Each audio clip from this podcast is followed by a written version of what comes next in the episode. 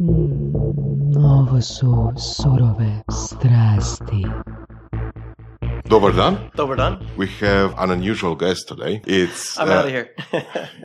it's Jonathan Paul Cooper, and we got a recommendation for him uh, from our previous guest and friend Miroslav Varga as a very interesting potential guest because a lot of people are uh, moving away from Croatia. Jonathan moved in to Croatia, so it's like a it's a wonder to behold. it's the reverse immigration, I think. Reverse immigration. yeah, yeah. So Jonathan is, I think, personally unusual for more than one thing because not only he moved into Croatia, and uh, he's pretty successful here. We'll see. okay. but he's also connected to a few interesting projects, which Yeah. are also um, some of them are very, very well known in Croatia. The Museum of Illusions, for mm-hmm. example. Yeah. And then the next one I know is the Classic TV. Correct. Correct. So please introduce yourself and tell us something about you and how did you end up in this situation? Sure. That's like a situation. we have a situation here in Croatia. We have many situations in Korea. Well, great. Well, this- first of all, thanks Ivan and Sasha for inviting me on the uh, on the program. And I'll be, I'll be honest, I wasn't going to come because it's such short notice. But when I heard about the uh, the guest fee you guys pay, I thought, well, it's, it's worth my time. Um, but seriously, uh, I've been in Croatia since 1997, so a long time. And um, uh, Ivan, you mentioned uh, classic TV and uh, Museum of Illusions, but um, I originally came here and was working for an investment fund. And Oh, yeah? Yeah, we were um, Interesting. yeah, investors in Iskon Internet and Click.hr, which was Ivana Sholyan's web project, Mm-hmm. and uh, BNet Cable TV, Oh, um, Perpetual Mobilov, you know, Ivo Spiegel yeah, yeah. and MIT Software, um, DOK-ING, the famous Croatian company that does the landmine removal equipment. So the fund I was working with, we invested in the, that company when it was two guys in a garage, and now it's whatever 300, 400 people Cool. e- exporting all around the world. Um, so I've been here for a long time and worked on some pretty interesting things, but most of those projects were uh, in my role as an investment fund manager. And now the ones you've mentioned, Classic TV and the Museum of Illusions, uh, there I'm actually the uh, entrepreneur, so the uh, co-founder in those businesses. I also have to be very clear on Museum of Illusions. Um, I'm not one of the founders of that. There's a Croatian company, Metamorphosa, run by Tomislav Mokovic and Roko Živkovic, who started that. But I approached them very early on. I actually went there with my kids, and we had a great time just after it opened back Cool. in 2015. Yeah, it was really fun. And I approached them and said, "Hey, you know, uh, at that point, I've been working a lot in the Middle East, and I said, um, how about if I help you guys expand to the Middle East? Why don't you give me the franchise license for that region, and I'll develop that market for you?" Uh, so we went ahead and, and worked on that basis, and um, we've opened in uh, Dubai and uh, Oman, and we're building museums now in Riyadh and Istanbul.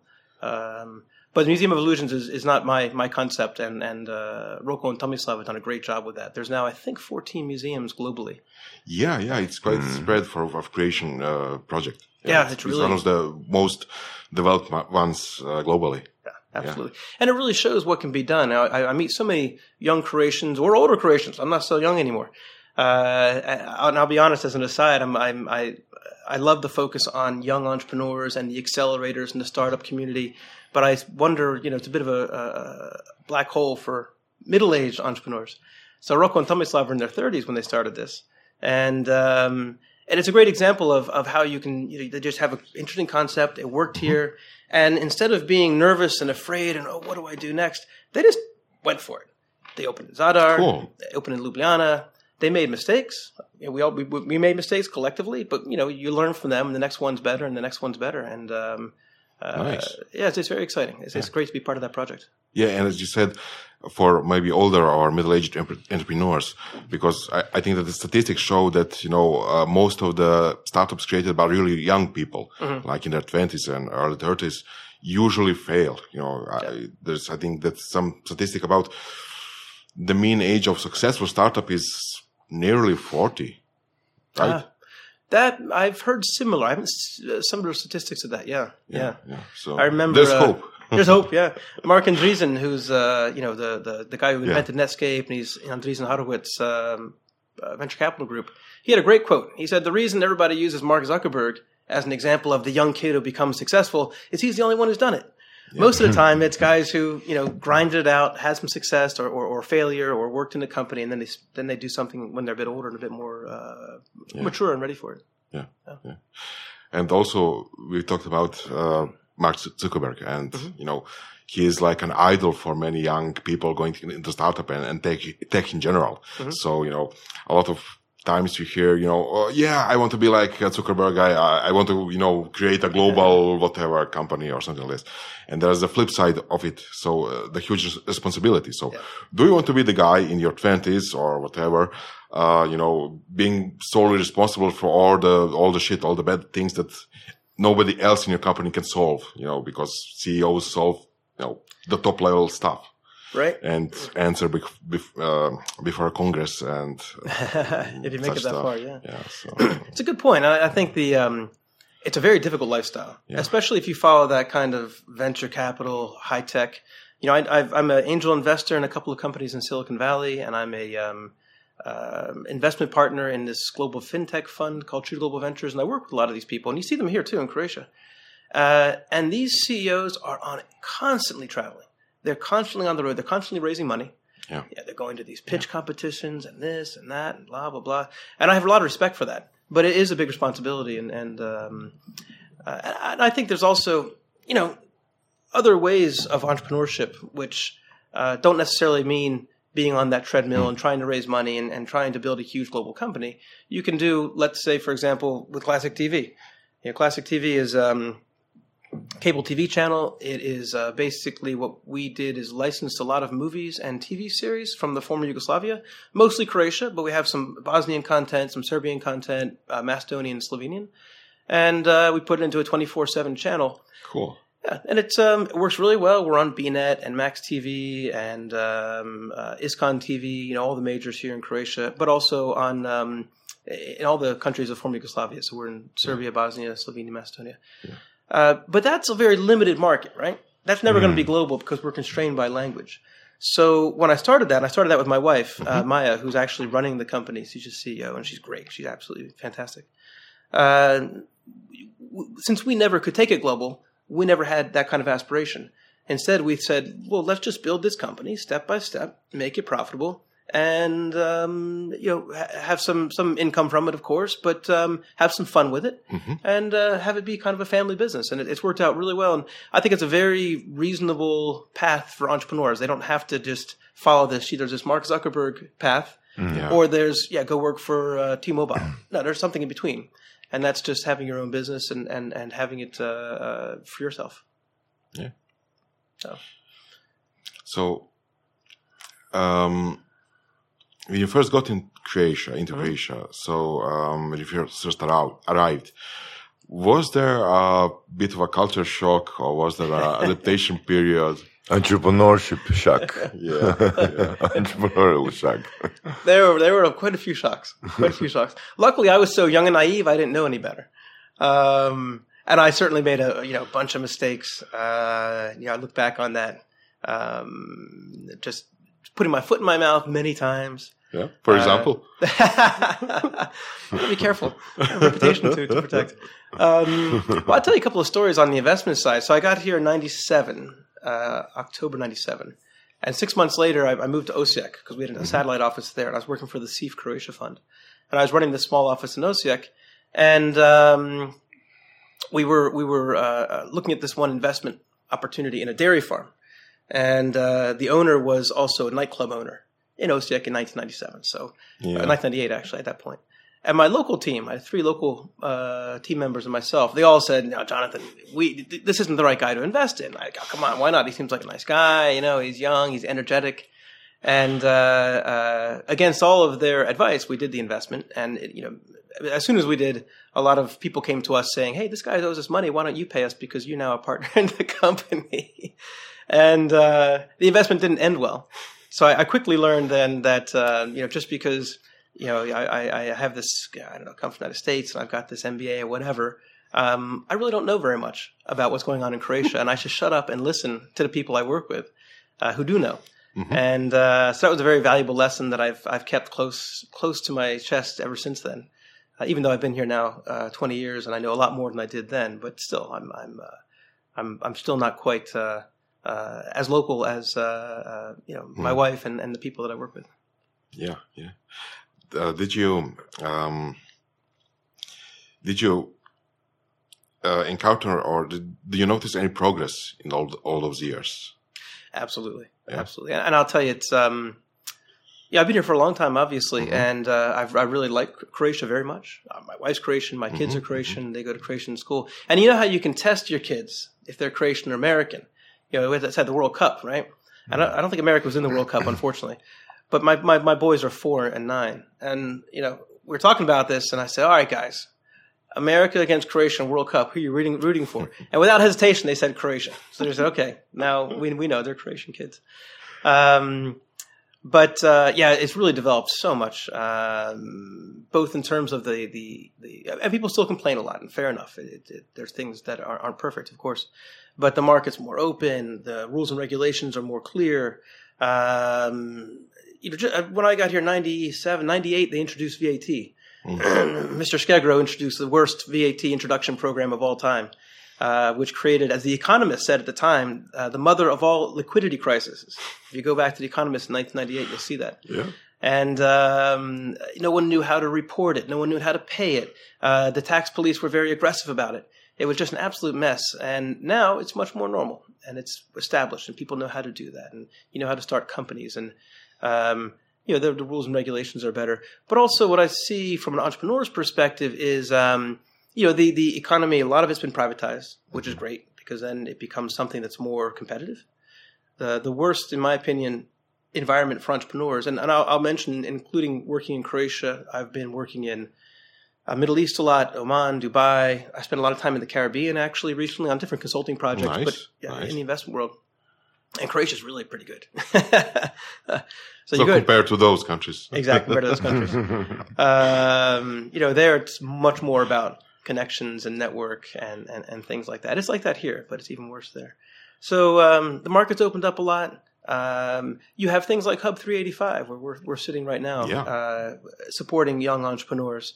Uh, when I was running the fund here, we were the only fund in town. There was a fund that started a couple years later called the Adriatic Copernicus Fund, um, supported by EBRD and IFC, I think, at that time.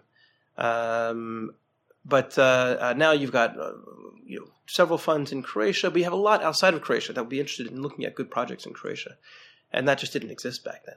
Everybody thought when I would go back to the United States and they said, "Where are you?" My friends, like, "Where do you live?" I'm in Croatia. They go, "Oh, is that in Russia?" I said, "No, it's not in Russia." And then. Uh, you know, even five, six years ago, people would ask me, you know, how's how's the war in Croatia? I'm like, "Ah, jeez, there's no war in Croatia. We have Game of Thrones in Croatia. Yeah. But I, I think that's all that's all gone now. Croatia is now um, you know internationally recognized and known. People always ask me about it to come here for vacation, and uh, uh, things like Game of Thrones have been a big hit. So yeah, the market's changed a lot. Um, it, it's a, a much more interesting place to work these days. And I have to mention also the restaurant and bar scene has gotten much better. You know, oh yeah, yeah, yeah. In 1998, you couldn't get a burger in this country. I remember I was walking down Petrinska Street and I saw the sign for the restaurant Purger. And I thought, oh, thank God, there's a place here that makes burgers. And of course, the burger doesn't No, make no. doesn't make burgers, uh, which I found out when I got there. But now we're the, the gourmet burger capital, I think, of, of, of Europe, actually, or Central Europe. So it's, yeah, uh, it's in the last couple of years, it's like you know, like everyone is creating a burger place. yeah, it's it's really improved in in this area. yeah, yeah, that's nice. I'm a big burger fan, so Oh, Me cool. too. Yeah. Me too. So we can go for a burger later, maybe. absolutely, absolutely. Excellent.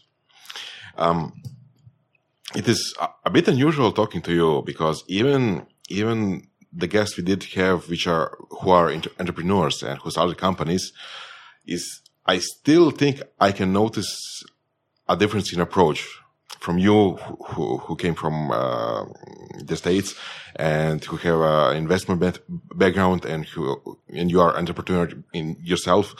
And you know as you said, you know, let's create a business, let's make it profitable, and you know, it doesn't have to be a global business. You know, it can be a family business. There's still, you know, not a lot of people who speak about it as openly or, or as clearly. You know, it's usually even among entrepreneurs who are established, not all of them, of course, not not the majority of them, but there's still a lot of um, like hesitation and not speaking openly about your running a business and you know not speaking clearly about what you want to do with your business Mm-hmm. you know so uh, it's it's quite a refreshing topic to talk about with you i think No, thanks. It's um, uh, I get I hear that a lot as well. People are, are a bit closed, and and I remember when I first came to Central Europe, I went to Poland. I was there for a year, and I was on this um, this U.S. government program that put new MBAs in local companies. And I was working with an IT company called JTT Computer, mm-hmm. and they were uh, a, a big distributor um, at the time, 150 million dollars a year in turnover in Poland in 1996. It was Oh, nice. you know, very soon after the changes, the transition. Uh-huh. And the founder was a guy younger than me. I was 28. He was 27. And he, I asked him, how do you start the company? His name was Thomas Czechowicz. He's actually quite a well-known venture capitalist now. And he said, um, he said, I used to, I would take my car to Germany uh, in 1991 and buy hard drives and smuggle them back in my trunk and sell them here. And eventually, I got a distribution contract from Seagate, and then it went tuck, tuck, tuck.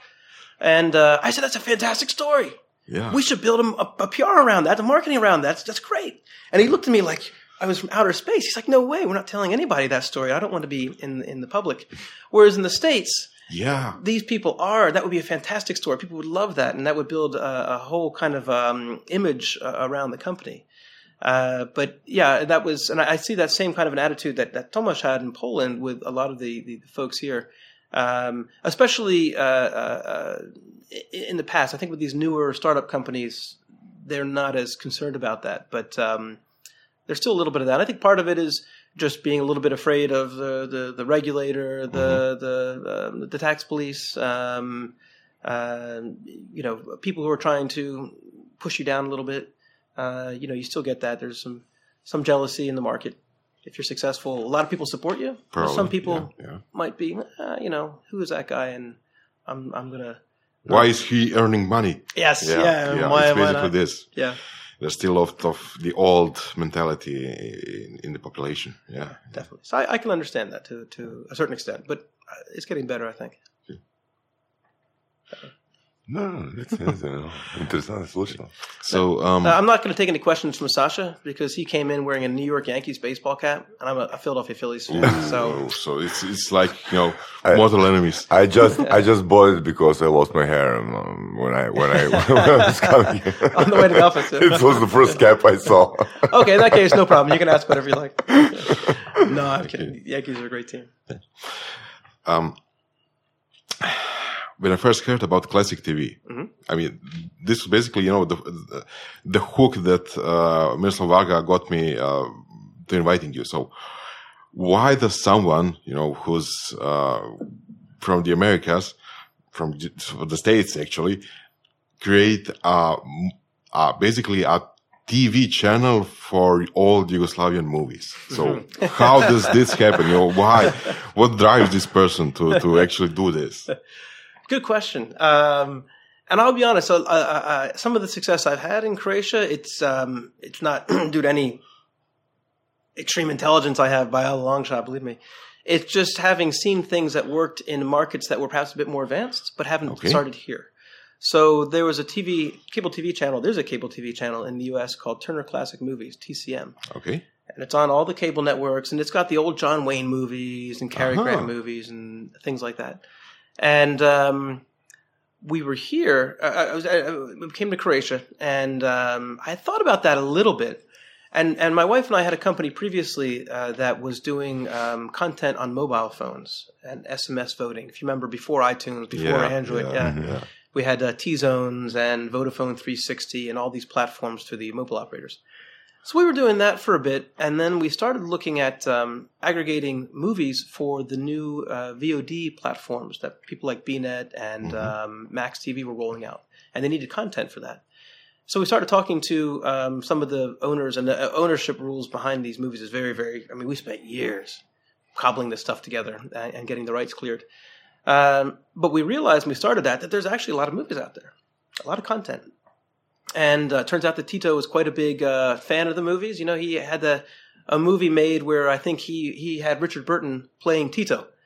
so that's always good if you're in charge of the. Co- yeah, yeah. I I, didn't even know about this one. I- you guys aren't our target market. Uh, you're a bit young. I wish my wife was here. 'cause We, she could we tell me all will be. You We will be. or, or not. Oh, come on. There's really great movies, really great movies. Um, and also TV series. Uh, uh, oh yeah, yeah. I've got I remember some some old Yugoslavian TV. Yeah. I should come more prepared to, to mention some of them on the air. But um, so anyway, we saw that there was a lot of great content. It's really good movies too. There, yeah, I've seen con- movies from Poland and Czech from the same era, and they didn't invest the money in, in Yugoslavia times, Croatia and whatnot. Uh, the money was invested. There's a, they're, they're really high quality productions. And um, we said, gee, maybe we can put together a 24 7 channel on this and we can sell it to the um, cable TV and IPTV providers. And you know, in in uh, uh, I got to be careful how I how I say this, but in, in it's been we on, we've been on the air now for eight years, so I, I guess I can tell the story. But um, I said, well, you know, we said let's go try it out, and we knew some people from from BNet because of you know, doing investments there, and and T-Com and, and Iskon and whatnot.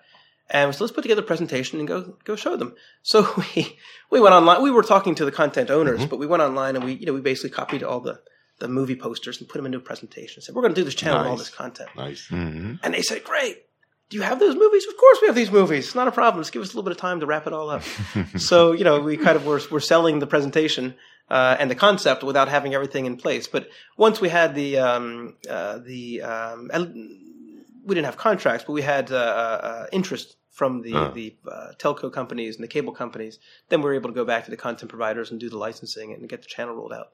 But um, uh, that's how it really got started. And uh, uh, you know, my wife is is uh, has a media background. Um, she used to work for Alger Media, and she launched Cool. National Geographic magazine in Croatia. And she really- Nice. Nice. she understands that business. So moving into the kind of uh, movie TV business was an adjustment, but not a huge one for her because for media background, and uh, she just did a great job of Excellent. taking this kind of outline that we'd put together and then turning it into a real business. Excellent. So you both kind of had an interest in, in movies. So she also had a media background. So it was something that it was familiar as a as a business concept to to to both of you. So you you, you saw the idea from um, the other countries uh, and the states, and she got the media background to how to actually do the The pitch. uh, the pitch to, to acquire the rights to, to the material. So it was, if I understood you correctly, uh, basically you built on what you already knew. Yes, it was definitely um, accretive. Is that the right word? So we added on to this base of knowledge, which we actually had taken from this mobile content business we had. That was the 1st time. We also worked with all the uh, mobile operators in the region when we were doing that, and that gave us we had the contacts in place. It wasn't like I called the the, the front desk at, at HT and said, "Hey, I'd like to talk to." Them. No, we were already working with them uh, on a different business, so it was easy to go back to them and say, "Hey, we have some new new concepts we want to talk to you about. Um, can we come and present?" And they said, "Yeah, sure, we'd like to do that." So um, yeah, it, it, it's definitely built. And I, you know, I'll also mentioned talking about entrepreneurship. uh, you know, we, as an entrepreneur or an investor, I love to talk about all the successes. You know, but I, I, and we don't talk about the ones that didn't go well. I did mention my my dairy farm in Osijek, um, but uh, as an entrepreneur, I started a software company in 2010. That um, we got some clients, but it kind of went sideways, and then we just folded it. Um, our mobile marketing company, when the markets changed and iTunes came out and, and, and, and Android, uh, uh, Google Play Store and whatnot, that whole market changed and we downsized that dramatically and then we eventually closed it. So there's definitely been some failures there as well, but it also has really contributed to experience and knowledge to get it. I would say get it right. That's a strong statement to get it better the next time. And I think that's also something people don't like to talk about here. Or if you had a company and it failed, oh, that's a bad thing. You know, you, you're, you're not you're not uh, you- you're kind of marked by that. And I think in, in the states that wouldn't be the case. It's um, it's okay to fail as long as you learn from it and you, you build upon that experience. Uh, and that's certainly what, what we've done. Do you have some favorite um, books or maybe you know blogs or YouTube channels that you can recommend to to um, uh, future entrepreneurs or current entrepreneurs in Croatia? Oh boy. Um, you know, ever since I started having kids, I just You started, started having kids. kids. I'm finished having kids, by the way. In case my wife listens to this, so she knows. Uh, two kids is more than enough. Um, it's funny. A lot of that's just kind of uh, we don't have as much time for that. Um, I can tell you that uh, uh, I read a, a lot of news, a lot of stuff online. I subscribe to the New York Times and the Economist. Those are the only two publications I read consistently. Um, I do subscribe to a YouTube channel called E for Electric, which is all about the electric vehicle market, which I think is Oh, quite yeah? good. Cool. The guy publishes a five minute, seven minute video each day. Um, but I would say just be a, a, a, a ferocious reader um, and an observer of concepts. Okay. so you look at Museum of Illusions. Mm-hmm. Uh, I went there in 2015, just after they opened, and I contacted them soon after. I don't think anybody serious contacted them for like another two years. Mm-hmm. And I'm just amazed because you walk into that museum in downtown Zagreb, and it's very popular. It's busy. It's become a, a, a, a landmark here in Croatia, Yeah. let's say. And um, you know, you would think that other people would pick up on that and say, "Hey, we should we should talk to these guys and see what they're doing, how we can work with them." So just to be observant, Mhm. see what's happening in the markets, and try to stay a, a step ahead. You know, um, I was talking to some guys recently that are, are doing an investment fund, and I was asking, what are they looking at? Oh, they're, oh, we're, we're thinking about uh, hotels on the coast and maybe these auto camps. yeah, that's kind of the standard answer. Yeah. Yeah, exactly. Yeah. And that's that's great. That was a great market to be in, especially just after the crisis and during the crisis, 2010, 11, 12. Right now, everybody's doing that. So, you know, it's better to look for in areas where people are not yet present and, and try to, to, to do things in, in those spaces as opposed to simply following the crowd. Yeah.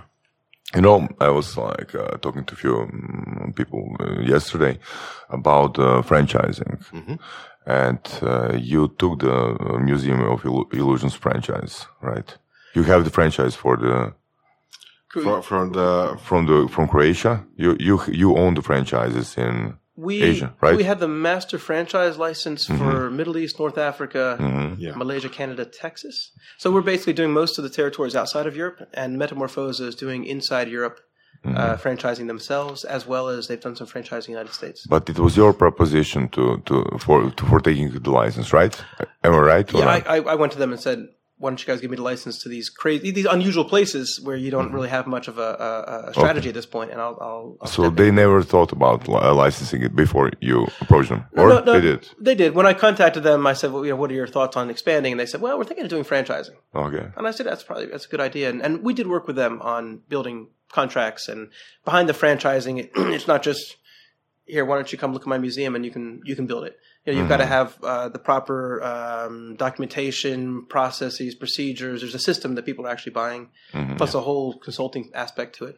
And we, I would say, we developed that together. But uh, for sure, Metamorphosa and, and the guys who started that are, are really the, the the main drivers behind it. I, I, I want to be clear on that. Um, they're they're good entrepreneurs. hmm I was talking to a few few guys yesterday, and we um, uh, the, the- we had a guest, Andrej Čolak, here like a year ago with us, Yeah. and I remember when I asked him a question, uh, which business can you franchise? And he gave me the counter question, which business can you not franchise? that's that's like really interesting. So. Uh, taking a franchise of a Museum of Illusion was also mind blowing stuff uh, to me. You know, like you can do almost anything with with a franchising co- concept in your mind, right? I think so. And, and Andrew Čolak from Surf and Fries. Mhm. Yeah, yeah, And yeah. I, I met him at a franchising conference in Dubai. We were both exhibiting there. And I, I learned Uh-huh. a lot. It's my first time. And I said, let's take a booth. We've invested the money.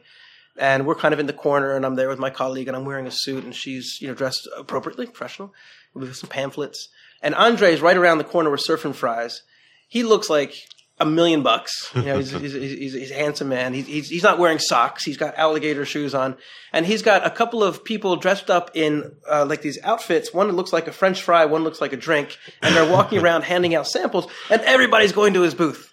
And I'm looking at it, I go, okay, that's how you do it. Uh, Nobody was coming to our booth. Uh, so he's, he's very good. He's very good. And he's done a great job with Surf and Fries. Um, but I think, yeah, most businesses, or a lot of businesses could be franchised. One of the keys is there has to be enough um, profit margin involved so that there's space for the franchisor and the franchisee. mhm. And it has to be something that can be branded and is a, there's a uniqueness about it. So, you know, if you were to say, I'm going to, I don't know, franchise a, a cafe. Yeah. Mean, okay, you do have Starbucks, but Mhm. uh, and and people like that, but it's it's not so easy to do. Mhm. Um, so there needs to be a little bit of uniqueness, I think, to the concept or the brand, uh, like Surf and Fries has, or like uh, Museum of Illusions has.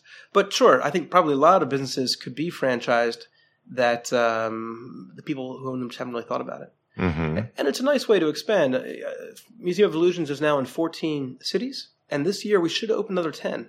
Nice. Uh, yeah, and if we did those as company owned, it just wouldn't have been. We might be on number four yeah. because it's just a lot more work. But Yeah. uh, here we, the franchisee manages it, finds location, does all that work. They make most of the profit, but that's okay. We get um, uh, some fees out of it, royalty fees, and then Mhm. um, yeah, we get this uh, uh, much more rapid expansion. So, so when you went to Museum of, of Illusions, Mm-hmm. you weren't like, I can steal this idea and do it better, like do it by myself. No. I'm just going to take the franchise, right? Exactly. Be- because some people from Balkans would like just steal the idea, wouldn't they? well, I, that's a good question. That's a good question. Um, you know, when I went in, I've always been very in my business doing investments in in, in, in small companies primarily. Uh, I've always been very careful about not stealing ideas and not sharing too much information with other entrepreneurs, because if you get that kind of a reputation, uh, Yeah. then you're out of luck. Nobody wants to talk to you. So yeah, when I called them up, I um, uh, just contacted them through LinkedIn and uh, got in a Skype call with them. I was actually working in Doha in Qatar at the time, and um, yeah, just said, you know, what, what are you guys doing? Do you want an investor? And they said, no, we're not not looking for that right now. And I said, well, what else are you doing? They said, well, we're thinking about expanding, maybe through franchising. I said, well, Oh, what about said so what about Middle East? Oh, well, they'd never been to Middle East, so they, they, they said we'll work with you. Um, but that's much more the way I like to work, and you know, um, also I, I like to work with with with with entrepreneurs and with companies that um, are looking for a partner who can also add some value. And are willing to sit down and, and have a chat and, and maybe adopt some of the ideas that uh, that I may have or, or, or people I'm working Yeah. with may have. We talked to Marko Mikulic uh, in episode 80, I think. Uh, he has a company for like five or six years. Um, he had a good job before he opened uh, his first company, and he said that he's uh, against taking an investment.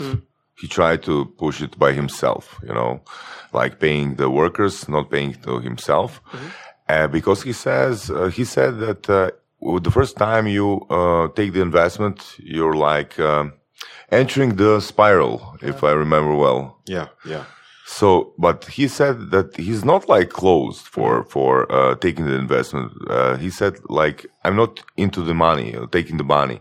I want the person or the company who will put another types of, of investment. So it seems like you're talking about something like that, right? Like mentoring. Like mentoring and uh, investing a lot of your time, or Yes, yes, that would be one aspect of it. Mhm. Uh, what would be other aspects? Other aspect is, is helping the company to uh, In which ways? growth. In which ways? Well, Museum of Illusions is a good example. So they have this great concept. They were thinking about franchising, and we worked together on that. But the franchising was their initial push. But they didn't know anybody in the Middle East, and I had spent five years splitting my time between Croatia and Oman, and then Croatia and Qatar. And through that, I built up a lot of contacts. So I was able to get them the franchise partners that we have in all these. You know, now we're in, in, Oman and Dubai. We're building in Doha. We're building in Istanbul. We're building in uh, Riyadh. Um, also, Toronto is through our our our, our network and Dallas. So there, we were able to say, give them opportunity to address or, or, or talk to customers that they wouldn't have otherwise known about. And that's very helpful. You talk to a company, and the guy says, "Yeah, everything's great, but boy, I'd like to double my revenue, but I'm just kind of stuck because my my contact base is Croatia, Yeah. and outside of Croatia, it's a bit tricky." And I've been fortunate to to have worked outside and have a lot of contacts. Yeah, outside. can, can we ask you about the process of um, opening a franchises in those places? Like, what, what's your first step? So, how do you open a second franchise? Like specifically, who do you call, and what's your goal? Wh- What's your next step? So, for example, I have Andrej has Surf and Fries. He started in Rijeka. How does he open a first uh, franchise, for example, in Beč, Vienna? You know, you know, usually the first ones are going to Yeah. be through your existing contacts. Um, I remember talking to um, Sebastian, uh, I can't remember his last name, sorry, from Vodatel, one of the ISPs back in the day. And I asked him, he, he had worked at GlobalNet before, and I said, how'd you get all these customers? Or how do you build your business? He said, oh, come on, Jonathan. I know 100 people, you know 100 people, and Ivan knows 100 people. I got 300 customers. But after that, it gets difficult. and he's right. That's a good advice. Yeah. yeah. and Sebastian Popovich. Sorry, Sebastian, if you're listening. Um, and uh, uh, with Museum of Illusions, it was the same. So I, you know, they, I think the first one, they, the second museum was in Zadar, but that's a bit more of a um, smaller museum. And the third one was in Ljubljana, um, and that was a franchise.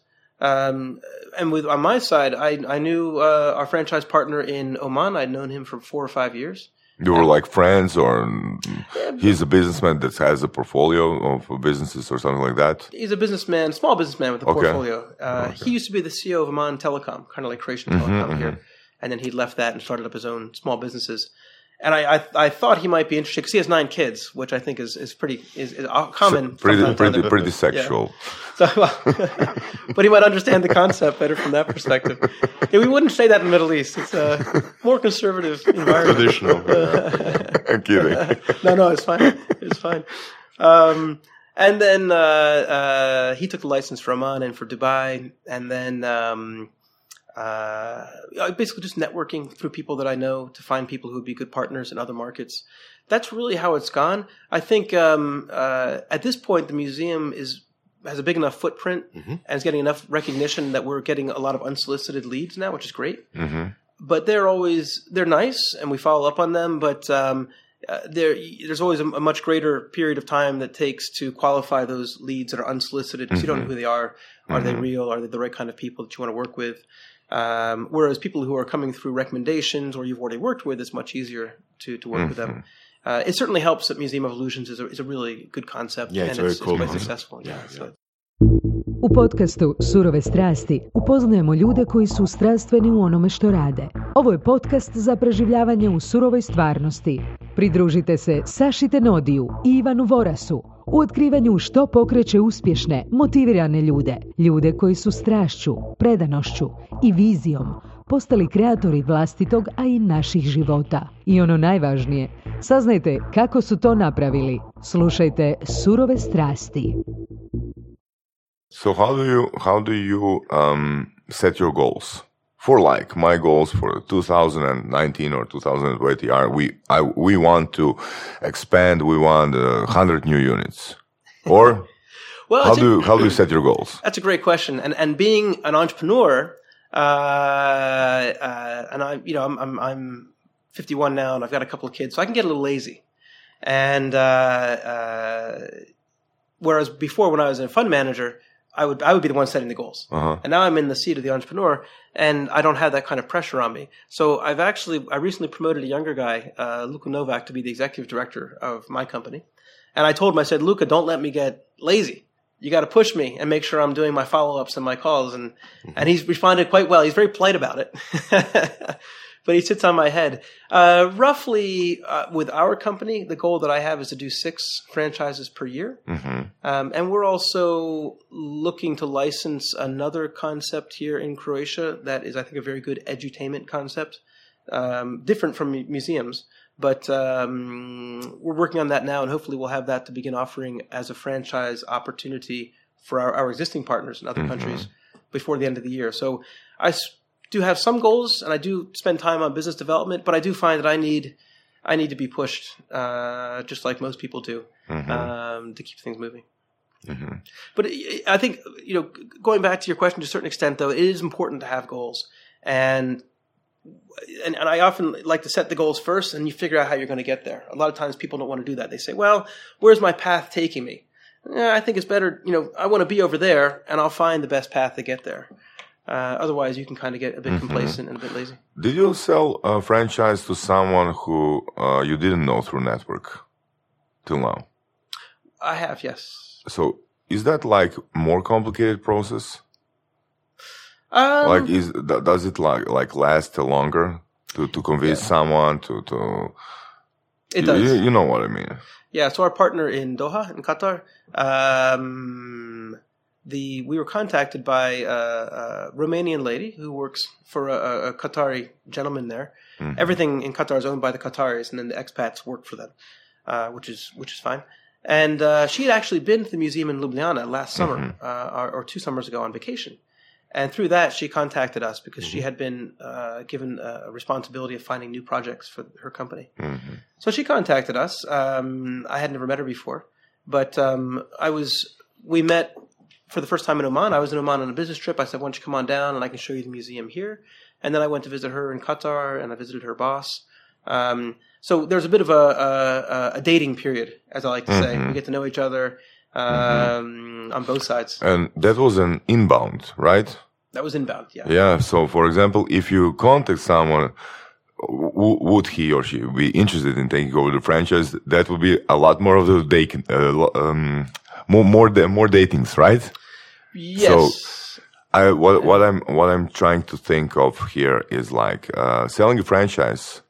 Um, franchising is a great concept, but selling a franchise uh, isn't that easy like it seems. Uh, wh- wh- When uh, I talked to Anya, I think, or Andrej uh, Čolak, uh, they have like a franchise uh, website on every um, franchise on every In language. Ne ne um, na svakom um, na svakoj kutici krumpirića. Ah, yeah. Yeah, So on it's- every French French fries box. Yeah. They have. Your uh, do you like this product? Yeah, that they're like advertising franchise on every box of, of box. of- You know. Yeah, that's a and and we've we've avoided that um, primarily. You know, they're in the the fast food F and B area, and it's very common to franchise there. With our museums, we you know the, each museum is unique in, in terms of um, the the design and the look and the feel, and we want people to think we do advertise and let them know that this is part of a, a global network, but we don't want to be too taking away from the experience. People come because they want to have this experience of being in an illusion environment and it's cool and it's different and it's fun and we don't want to hit them with this hey you want to be a franchise uh, yeah, I understand. so we're a little bit more subtle but i think that has worked very well for for Yeah, or for I understand. Yeah, yeah. um, but um, uh, but it's it's it's it's it's gone really well and you know the when we had three or four museums in you know if it was first uh, Zagreb Zadar Ljubljana the fourth was Vienna uh, Vienna was big because all of a sudden people knew Vienna. No one really knows the other three cities so well outside of Yeah. our region. Uh, and that, that Vienna was like a, a, a, a tier one European city, let's say. Um, and now that we're in, we're in New York, we're in Dubai, we're in Toronto, it's much, much easier. Um, but of course, like any business, getting that initial traction and getting over those first hurdles of development are the most difficult. And once you get moving, it's, it's, it's much easier to make your second million uh, kunos of revenue than your first million, for example. hmm Yeah. Which of those are you most proud of? Is it one of is there one of uh, the franchise or franchise locations that well, that has a special significance significance to you, or you're uh, most fondly remember it? Um, probably Dubai. Dubai. Uh, it's the biggest museum right now in the world. Yeah. Uh, of ours. Yeah, it's 440 square meters. Uh, although it's very funny, uh, uh, we we then sold a franchise in in Saudi Arabia, and they said uh, they uh, asked us how big should it be, and we said, well, you know, between 350 and 450, and they said, well, how big's Dubai? And I said 440 or 450, and they said, ours will be 500. They're just crazy down there. They have no idea what to do with their money. Um, but Dubai is the biggest, and I think it's the it's the the the, the for me the most attractive now, um, and it's also one that comes under my company's umbrella. I think if you ask the guys at Metamorphosa, they're also they're proud of all the museums. we all are. They're all really Yeah, good. Of course, yeah.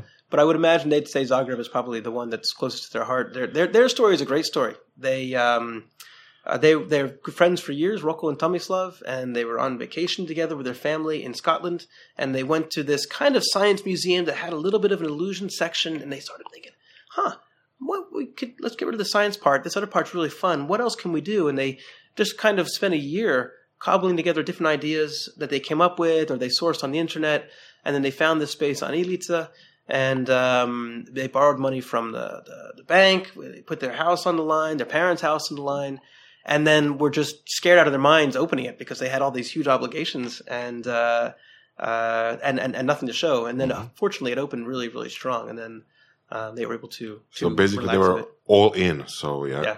yeah, Mm. right from the start. exactly, exactly. I mean, it's a it's a cool idea. I mean, the first time I went into into it, you know, it was like, why hadn't why didn't anyone else think of think of it? You know, it's one of those ideas. It's just obvious once you see it. Yeah, Yeah. it it it, it is, and it's um we haven't had we've had a couple of copycats, one-off museums. Mhm. There's a guy in Lithuania and somewhere else, but um, not that much. And I think one of the reasons is we've we've expanded the museum. So the one in Zagreb is about 220 square meters, and now, as I mentioned, Dubai is 450, and most of the museums now are between 400 and and, and uh, 500, so they're bigger. Um, and we've spent a lot of time. Again, uh, Rockman Tomislav, you should bring them on the show and talk to them. Um, uh, they've got uh, a, a small team that does um, uh, exhibit development, Mhm. and they've developed uh, about ten exhibits last year, and they're scheduled to do ten more this year. And these are unique to. Oh, that's, that's a cool job. Yeah. Yeah. Yeah. And That is a fun job. Yeah. Yeah. So it's it's really you know as we're getting bigger and we're investing where we should, we're making the distance between us and a potential competitor greater and greater. So it's just not that easy to uh, to copy anymore as as it probably was a couple of years ago. Mhm. Yeah. I have one question. uh, So, So you- since- one, one last comment. It's, it's, so because Ivana mentioned why didn't anybody else do it? I think a lot of the best ideas are not that complicated. You have somebody, Mhm. "Oh, I want to do an artificial intelligence, blah blah blah blah blah. Okay, well that's rocket science for me. Mhm. Um, but something sometimes the the, the uh, not the simplest ideas, but the more simple ideas are the better ones. Mm. Sorry, Sasha. Your advice. Uh, do you think it's a good thing to be like all in when you go into the business, since your background is investing? Is in investing. Um, I think it's we had like a few discussions here Yeah. in uh, Surove strasti. Yeah. I think it's important to take a risk commensurate with your situation in life. So I was talking to my brother last Okay. night in the United States, and uh, he works for insurance companies. He's, he's he's doing great, but he's got three kids, and he's always looking at me and saying, "Man, I wish I could be an entrepreneur like you." And I'm like, "You, know, but you got three kids, you got a house, you got a mortgage. You just can't take that risk." Um, and one of his, his daughters has some some uh, some um, health issues, so I said, "I'm sorry, uh, it's not for you at this point." Whereas, um, you know, you look at Tomislav and Roko, they were in their early 30s. Mm. They could take that risk because if it didn't work out, they could, you know, they would be able to get the money paid back eventually, and and and uh, uh, they didn't have so many responsibilities on their back at that time. Mhm. So this is also one reason why young people sometimes are the right ones for entrepreneurship because they can take the risk. They can sit here at Hub 385, Yeah. uh, you know, work all day, for, all night. Yeah. Yeah. Mm. work for very little salary and hope to make something big at, come out of it. Whereas you know, guys our age, uh, it's just not that easy. Mhm. But I think when I do talk to people that want to do entrepreneurship or are entrepreneurs, you have to put something at risk. You know, it's it's uh, a lot of times they're very risk averse, and they're probably not the right the right. Uh, uh, they, they they like the idea of being an entrepreneur, but they might not have the right mentality for it. Mhm. Uh, so you need to put something at risk. Mhm. So, is the risk necessary part of the uh, mentality? I, I think so. Yes. Yeah. Yes. Um, uh, you know. Risk So, or, or ri- taking uh, initiative depends how you define it. Yeah. Yeah, I, I was just going to ask about it because you know risk can be extreme sports. You know? Yeah. yeah, Yeah. and risk can also be you know, How, how, financial how do you risk, how do you uh, define risk? Yeah, I, I, by the way, I have a lot of friends of mine that go skiing that are never going to be entrepreneurs, and I don't like to go skiing because it's too risky for me. Yeah. So good. How do you define risk? Yeah. That that was your question. Yeah. yeah. So um, you know, from a business perspective, uh, certainly there's a financial risk to it, um, but it's also about putting yourself out there. Mhm. You know, one of the scariest things when I first started my own businesses in the mid 2000s was I went from being part of this American fund, which is very very nice, right? Oh, American fund, that's great. Everybody wants to talk to you, and you get invited to speak and this and that. And all of a sudden, I was doing my own uh, business. I started a financial advisory company called Ascendant Capital Advisors. And you know, you kind of went in. I had two partners, and we sat down in the office. We rented this office. And we got a phone system in, and we sat down. We was kind of looking at each other. what do we do next? Why don't we call somebody? Well, who am I going to call? What do I say? I can't say I'm with a fund anymore. It's just me. And uh, it was it was very scary. But you know, bills had to be paid, so we we, we did it, and, and it worked out pretty well. Um, so I think that's part of it, being a willing to put yourself out there, and you know, it's just you. There's nobody behind you. Maybe you've got your team and maybe some investors, but you really have to. Um, it's kind of like being a performer, I suppose. If you're a singer, you go up on stage and you're very exposed. You're very exposed as an entrepreneur from that Mhm. perspective. You have to be ready to hear no. You know, if you're an entrepreneur, I think you really one of the founders needs to be pushing sales uh, and driving that market. And yeah, you're going to hear no. I hate it. I'm not a good salesperson. I hear no like twice, and I, you know, I, I, I go to the cafe and have a drink. You cry. You cry. You I cry. Uh, like our guest Tomislav Kozaczynski would say, you cry into a uh, into a, a kebab, into a spicy kebab. The- absolutely. The, the two best entrepreneurs I think I've met in Croatia um, is my wife Maya and uh, Hrvoje Bujas, who's uh, yeah, Oh, we yeah. Had, he was he was a guest. okay. Yeah. Yeah, I was running a fund called Poteza, Poteza Fund, and we invested in in uh, um, their company uh, that was doing the Go Home Mhm. websites, and then Mhm. they they they, Mhm, they mhm. um, started doing the um, Yaya as well. Mhm. But he's great, and so is Maya. They're born salespeople. They do not take no for an answer. They don't really care if somebody says no. That just gets them more fired up to to do the next a- approach or call. I remember once I was at lunch with Hrvoje, and uh, uh, he was we're talking. He's looking out the window, and he gets up just immediately. and walks out. What the hell was that? And he comes back in ten minutes later. He's really happy. And I said, Hrvoje, what what what just happened? And he goes, that lady's walking down the street. I've been trying to sell her. This is for the Go Home advertising. She had a real estate. agent. I said, I'm trying to sell her for over a year. She wouldn't buy anything. Now she just agreed to buy something. Wow. That's he was cool. so happy. That's cool. And I thought, oh, it must have been a big sale. I said, what? It's like, like what, 10,000 euros, 20,000? No, it's like 200 euros. But that's not the point. The point is, Yeah. I made the sale. Yeah. So um, I think great example. Yeah. absolutely, and having that kind of mentality. Now, I, I worked before, like with Damir Sabo when he was with Iskon, Mm. and he's a very different uh, Mm-hmm. personality.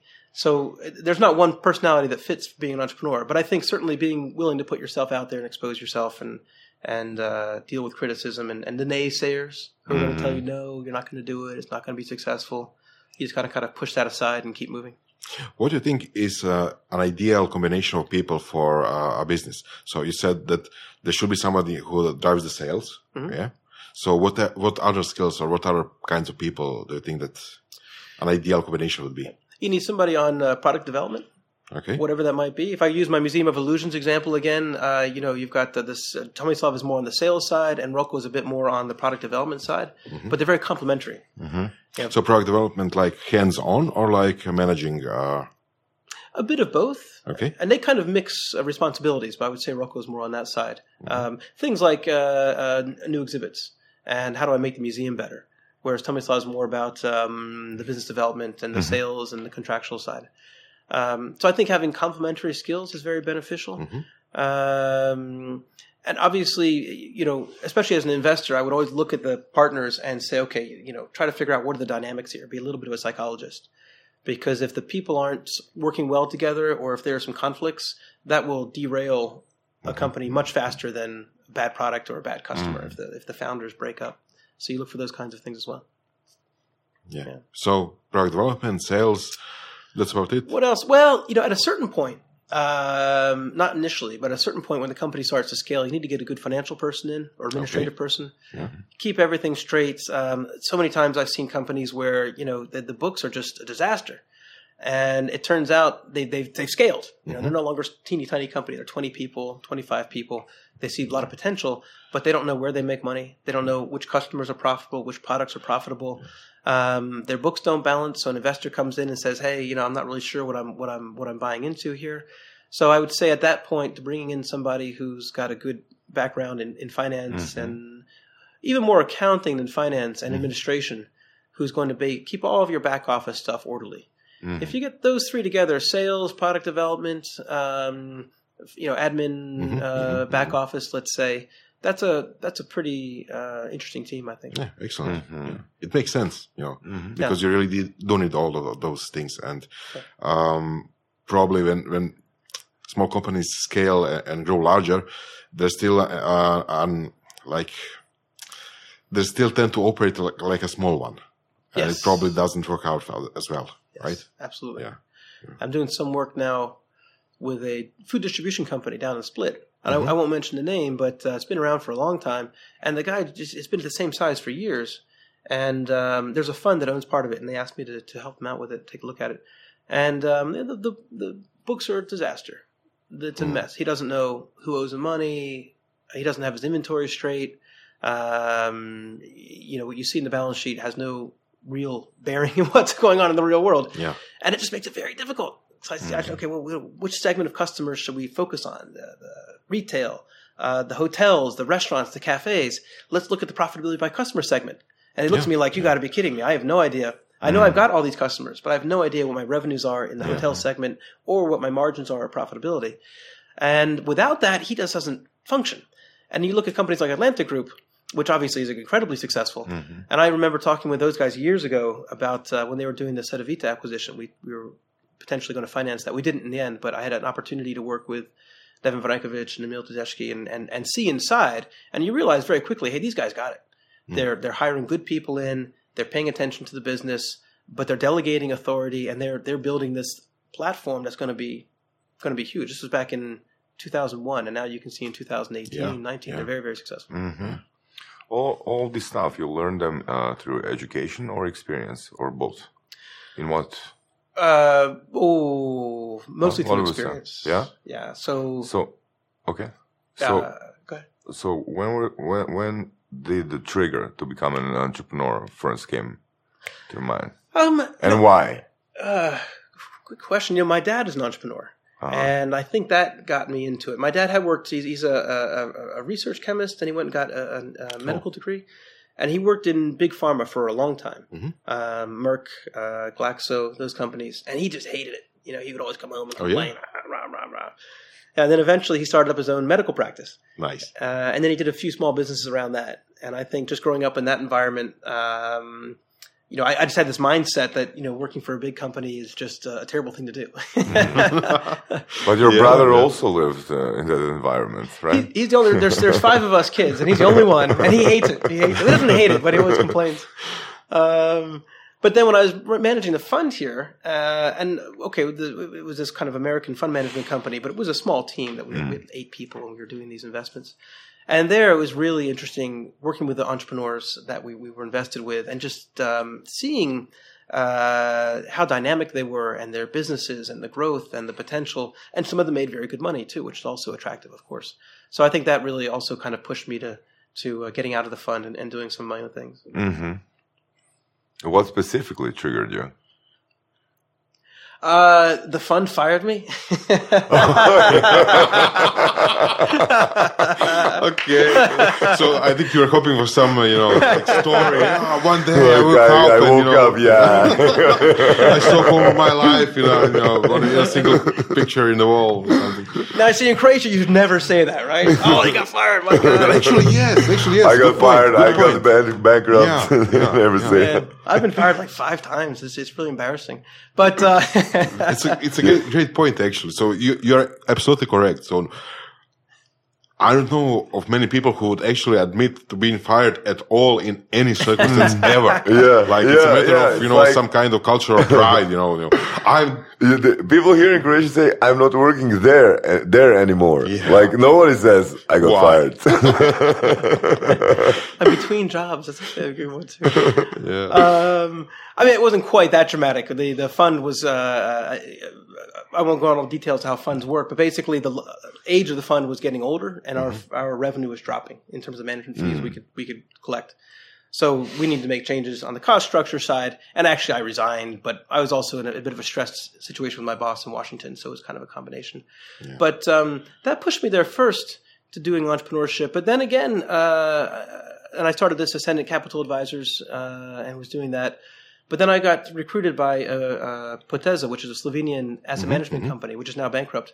And we put together this fund, the one that invested in Hrvoje Business Company.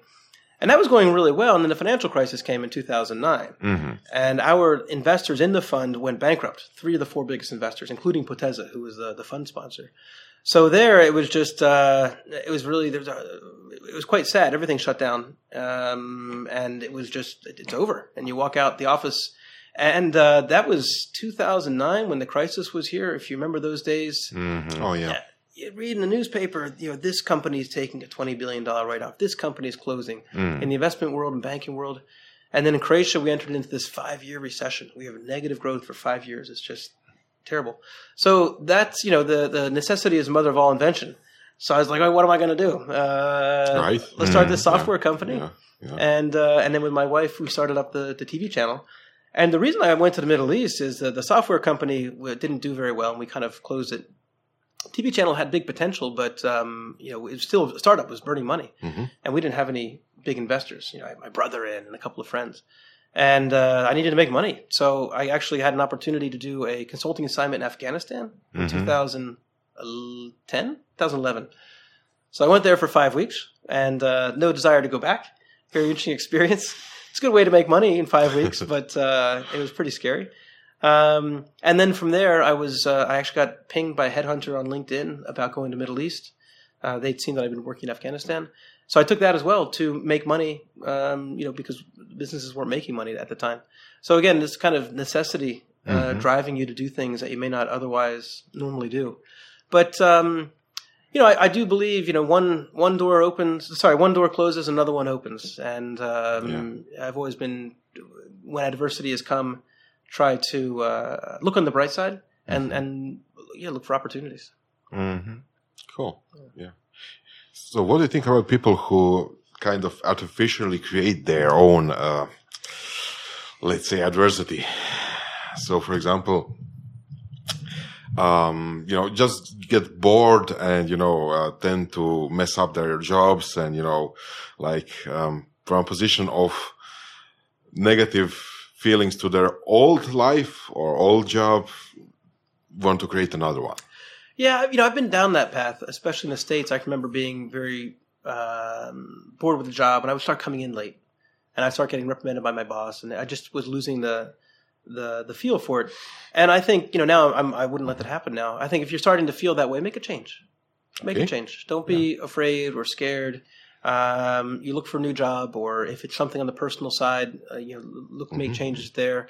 Uh, don't let yourself get stuck in that kind of a rut. Yeah, excellent. I mean, it's natural thing to do. Yeah. But not many people do it. It's true. But, yeah, I think it's quite normal these days that most a lot of people will have five, six, seven jobs. Um, I was reading a McKinsey um, article about uh, living to 100, and they're basically pointing out that if you're 40 years old now, the odds of you living to 100 are actually really good with all the increase in life expectancy and whatnot. And um, that now it's also that employers need to think about, or people need to think about, sorry, workers actually changing careers halfway through. Otherwise, you're going to do the same thing for 60 years. Yeah, it's, nobody wants it, to do it will things get like boring. yeah, exactly. yeah. So um, you know, just to, to kind of uh, uh, be open to new opportunities and and um, not be too too uh, scared or worried about it. It's always interesting when you talk to older people, uh, you know, people who are retired and pension and whatnot. And it, I know it's a bit difficult in Croatia um, because that group of people really uh, missed uh, economic opportunity that maybe this generation sees. It's a poor uh, group here, but still, when you talk to them uh, and in the states, a lot of them will say, you if you ask them, "What did you? What would you do differently?" They almost always say, "I wouldn't have worried so much. Mm. I wouldn't have worried so much. Yeah, I would have tried something different and something Yeah. new." Mm. Um, so there's a lot of wisdom to be gained from talking to folks who've been through it. What do you say to yourself, uh, you know, when you were 20 something? What, Um, or what would you do differently? Both. What would I do differently? Uh, good question. You know, That was your question. yeah, yeah. Um, so I had these this, these jobs. I was, I was an accountant when I first got out of university. I didn't like accounting at all. It's, very repetitive, and I'm it's a bit boring for me. Uh, nice for some people, but not for me.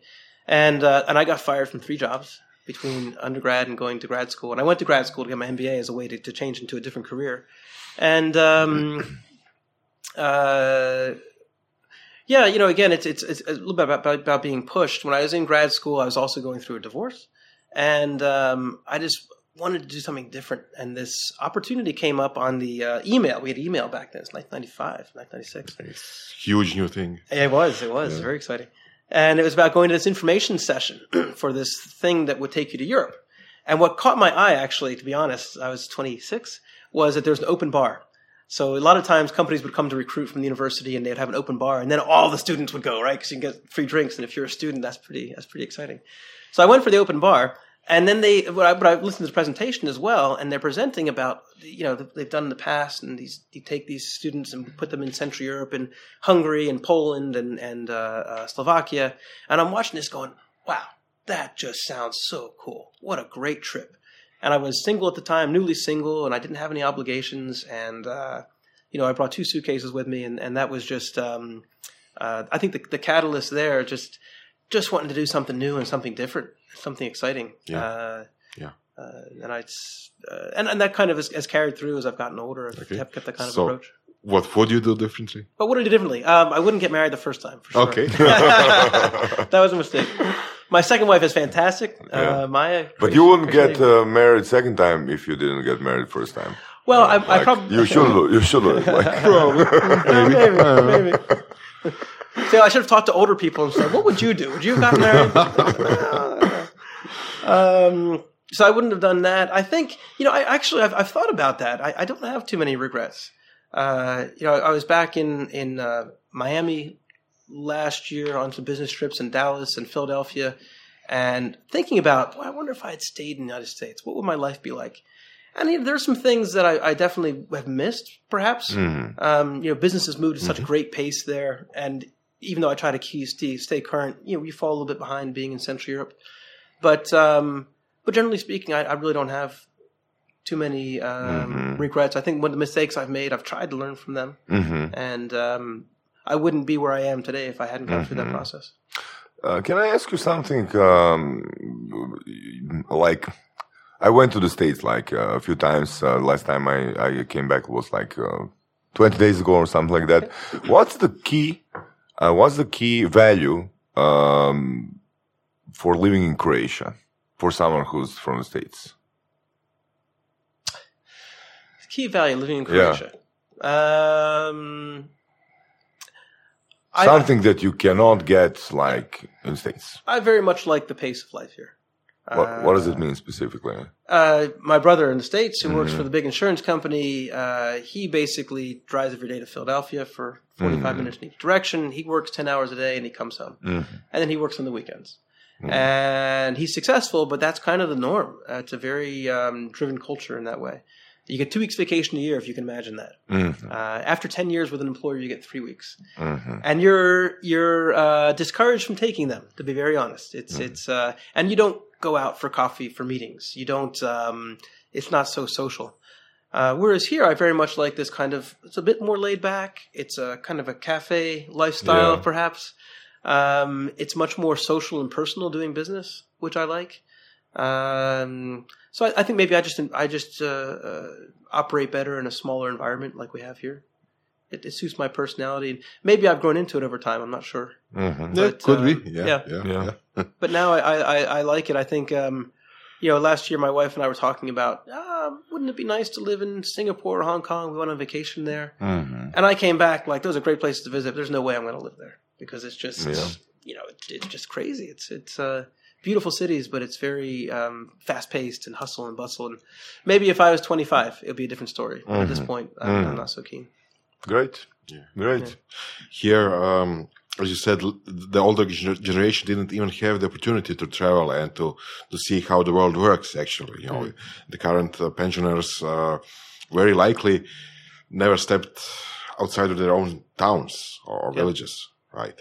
So the younger generation is. Um, from that point of view, kind of privileged to have the opportunity to actually travel. So everyone, everybody who's currently in in college can practically for free travel to Singapore, travel to the state, see the world. So uh, as you said, you maybe you know young people should do all those things, should uh, take risks, right? Yes. Do you agree? Yeah. and take that. I mean, I, I'm, I'm for sure I've had a lot of opportunities that a lot of folks won't have, uh, or or haven't had. So, and I, I recognize that. I'm very thankful for for having the opportunity to work in Afghanistan and work Yeah, in Oman yeah, and and work in Croatia. Um, but for sure, if you have the opportunity to do some traveling, uh, get your mind expanded by seeing different places and doing different things. You know, I look at my punits and punita, and uh, and they're really nice, uh, beautiful people, but they only speak Croatian Yes. and yes. their world really is Croatia. Maybe pre 1990 it was more Yugoslavia. Now it's Croatia. So I think the other thing I would tell to the young people, definitely, and it's it's people are very good at this, is is speaking English. Uh, foreign languages in general, but English definitely. If you speak good English, you'll go anywhere. You can go anywhere you want to go. And Would it's you not want to your vanilla. learn Chinese? I would love to learn Croatian properly. Učim hrvatski nešto malo svaki dan, ali Bravo. tešku gramatiku imate. I agree. You know what I've noticed? I lived with, uh, I had a roommate from Ireland. And he had li- a voice like really, um, how do you say it, like sharp, uh, you know, like hard, manly voice, like whoa, whoa, whoa. but he, when he started to, uh, when he when he switched to Croatian, he was like la la la la la la. When we were when we were doing uh, cable TV, this is in 2000, year 2000, we're buying these cable TV companies and rolling them into what's what's now BNet. Uh, the first one we invested in was the cable TV company in Osijek, and it was owned by Damir Tazlic, uh, Mr. T. And Mr. T was uh, uh, a, a good businessman, it's a good partner, but he was kind of the local sheriff. He owned the concession for parking and traffic lights. He drove a motorcycle. He had a black leather jacket. Everybody was scared of him. Yeah. But he insisted on speaking in English to me. So he'd be talking in Croatian, and I'd come in, and he's just, you know, he's a, he's a bit shorter than me, and he's bald, a bit heavy set, and he's barking orders, blah. And then I would sit down with him, and I'd go, hello, uh, hello Mr. Stasic, how are you? And he'd go, oh, Mr. Cooper, it is nice to see you today. Thank you for coming. and he just completely changed his personality. yeah, really helped the negotiations. Really helped. well, it's a general uh, um, recommendation. You know, you you, you want to talk uh, as your uh, partner talks. Yeah. yeah. Oh, I, and I, you know, if I, I appreciate that so much because I'm, I'm, I'm good at a lot of things, and languages is not one of them. And uh, I can speak a little bit of Croatian, of course, but um, it's much easier to do business in English, and then that gives me an advantage.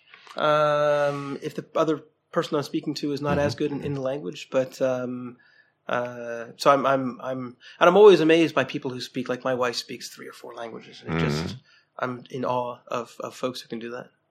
Yeah, yeah, yeah. Um, for somebody who has a, a business, who is already an entrepreneur in Croatia, and wants to expand to other countries, especially countries outside the region, so not non-Croatian or not local langu- language uh, countries. Um, what would you recommend as the first couple of steps? Hmm.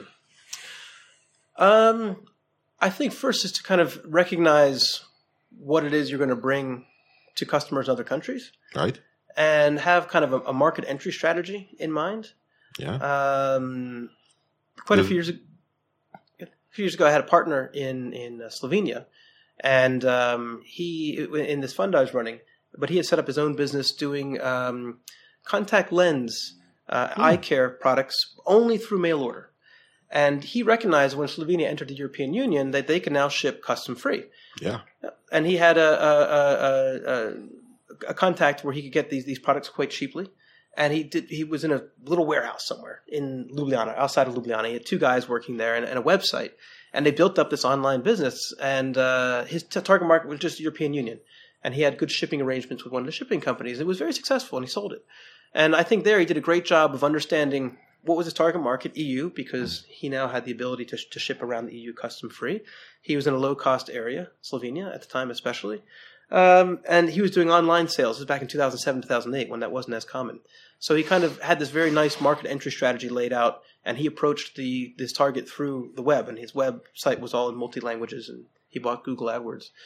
So, and if I look at something like, um, you know, Museum of Illusions, uh, there again, we structured this franchise opportunity. We put all the documentation behind it, the system behind it, and then we said, okay, these are the countries we want to go to, and this is how we're going to get there. Um, and then we started making the, the, the contacts. Now, in that case, uh, the gentlemen from Metamorphosa were working with me for Middle East because I had the contacts there. So I think that um, if you do want to work in in some of these uh, other markets uh, where you cannot do it just through the internet, you need to do it through personal contacts. Then you need to find someone who can be your partner or agent in those markets uh, to get you there. So I guess to answer your question, it's a long answer. Uh, there's not probably not one. Ex- uh, Yeah, but there's answer, some but common common uh, types of things that Yeah. somebody needs to do. So you have to have a product probably which fits multiple Mm. markets, right? Uh, so what I'm concerned about is how do you get the first customer in in a in a country or in an area you don't have any clue of. okay. Yeah. Um, I mean, you need someone that's going to help you to a certain extent. But the other thing I would say is, um, you know, when we were doing our, our mobile marketing content company, uh, this is 2004, 2005, we opened up an office in Belgrade and an office in Ljubljana. And uh, we didn't know many people in Belgrade. Who knew anybody in Belgrade in 2006? Um, I got a good story about this. Uh, so, but my, my my wife just did it. She got in the car and she went out there. She had a couple people who gave her some names, and she started meeting with people in Belgrade and staying overnight and just building So, up some Just do it. contacts. Just do it. And I remember once we got a meeting with um, Telecom Serbia because we wanted to be on their deck. It was called. And uh, my wife had this great presentation. She would introduce, introduce 2006. So we go to this meeting with this guy, and my wife starts introducing the company. We're this company. We do this. We do that. We're, and we're this American Croatian owned company. Because that really resonates well in Croatia and Slovenia. The Serbian guy just sits back and goes, American Croatian, what a combination. So it's uh, we, we kind of missed that one a little bit. We didn't we didn't think about the cultural sensitivities, but um, we eventually got contract with them as well and, and, and did some business there. So, um, but just do it, just do it, and uh, don't be too scared about it. Um, have a plan, think about it, but then do it. Nice, nice. Um, Mr. Jonathan. I think it was very enlightening. Thank you. Uh, very interesting for me as well. Thank you. I hope that uh, we have covered. So, do you have any Sorry. any other topics that you want to like say to the audience? Oh yes, I have something I want to talk about. So with our TV channel, Classic TV, we're doing our first production. Mm-hmm. So we thought about doing production for a long time, but production is expensive. and We Mm-hmm. don't have much money. So we, um, but we got some really cool stuff coming up. We we started a, a, a, a I'm losing my voice or losing my thought. Uh, ah, yeah, exactly. um, we have a TV show called Comedy Classic, and we've partnered with Studio Smijeha here in Zagreb Oh, nice. and uh, Great. we spent a lot of time uh, uh, with a professional production crew taping their performances. They've had a few performances specifically for the TV show, and uh, we've now finally got it all together. We have our sponsors in place, and we're launching on Saturday, this Saturday, 11 p.m., and it's going to be every Saturday and Sunday at 11 uh, for the next six weeks. And Cool. we've got, uh, I think it's a 30 minute program, but it's uh, very hip. So it's not uh, old for old people like a lot of our movies. It's good for young people. Um, and uh, it's you know I've been to Studio Smeha a few times um, when they do English language productions. This is the Croatian team, and they're really funny. So if they're funny in English, you can imagine how funny they are in Croatian. Uh, Nice, nice. So this is on the same channel on the on Classic Classic TV, TV. you're going on- to lose your market. You're going to lose your audience. We'll see. We'll see. Hopefully, it's still still appealing to the older the older folks too. But uh, and you can get classic TV on Max TV, on Iskon TV. We're on uh, BNet TV or A1, whatever they call it these days. Um, we're on H1. We're on Optima. So uh, here's my plug now that you let me do it. Uh, so 11 o'clock excellent. Saturday, Sundays, next six weeks, comedy classic. It's gonna be off the hook. It's really Excellent. good stuff. Jonathan, thank you. Thank, you guys. Thank you, Mr. Jonathan. Thanks very much. Slušali ste podcast Surove strasti. Ako vam se sviđa, lajkajte. Ako se slažete s gostom, komentirajte ili ako se ne slažete, Ako imate pitanja za ovog ili druge goste, pišite nam u komentarima. šerite nas prijateljima sa sličnim interesima i čujemo se u sljedećoj epizodi.